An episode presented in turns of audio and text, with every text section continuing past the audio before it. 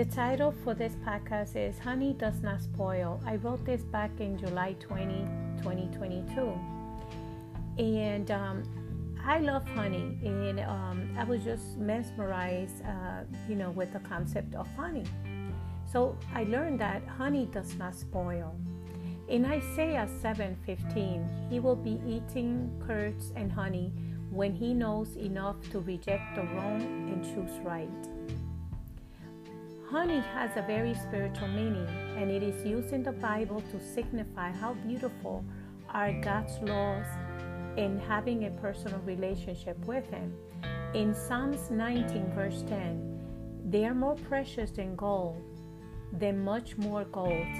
They are sweeter than honey, than honey from the honeycomb.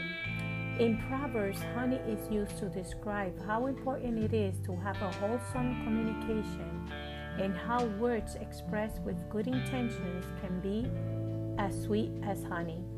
Proverbs 16:24 Gracious words are a honeycomb, sweet to the soul and healing to the bones. In comparison to Proverbs 27:7 gives an example of someone who has everything desiring for more, but to another who does not have what they have, even the bitter tastes sweet. It also shows that you cannot compromise your values, integrity, and yourself for something that you want that may be bitter, but you may confuse it as sweet.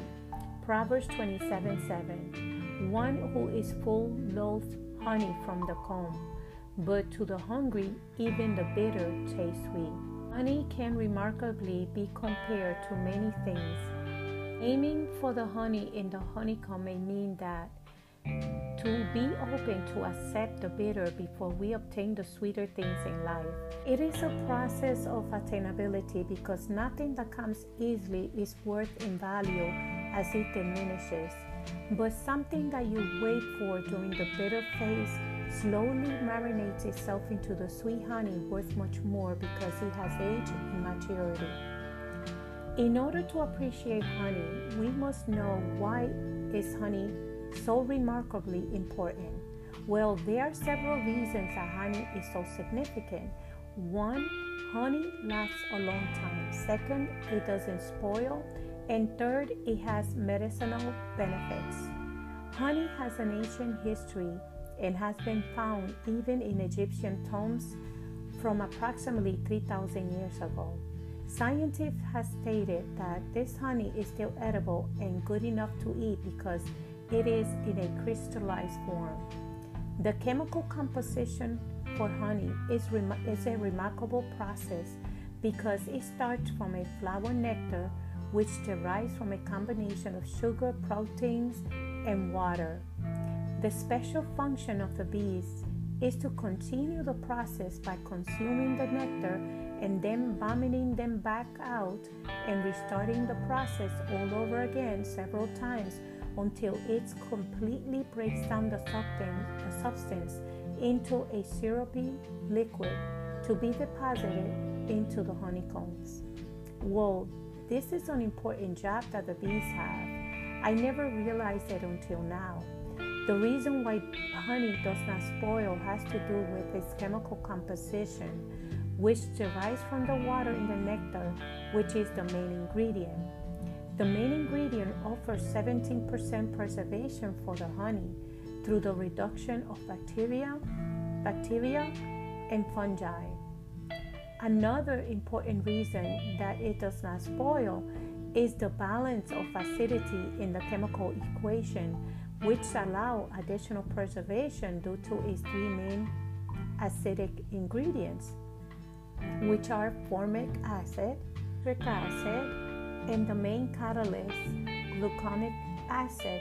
All of these contribute to its antibacterial properties and preservation.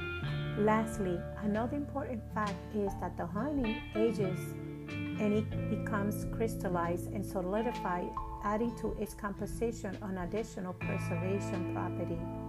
While it's crystallized, you can immerse it in warm water and its contents revert to its original syrupy form and good enough to eat. Honey is a superfood In Hebrew culture, it was considered blessings, abundance, and wisdom.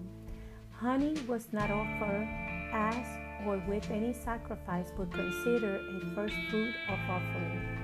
The significance of this story is the comparison of honey to the processing that we must go through to get to our blessings.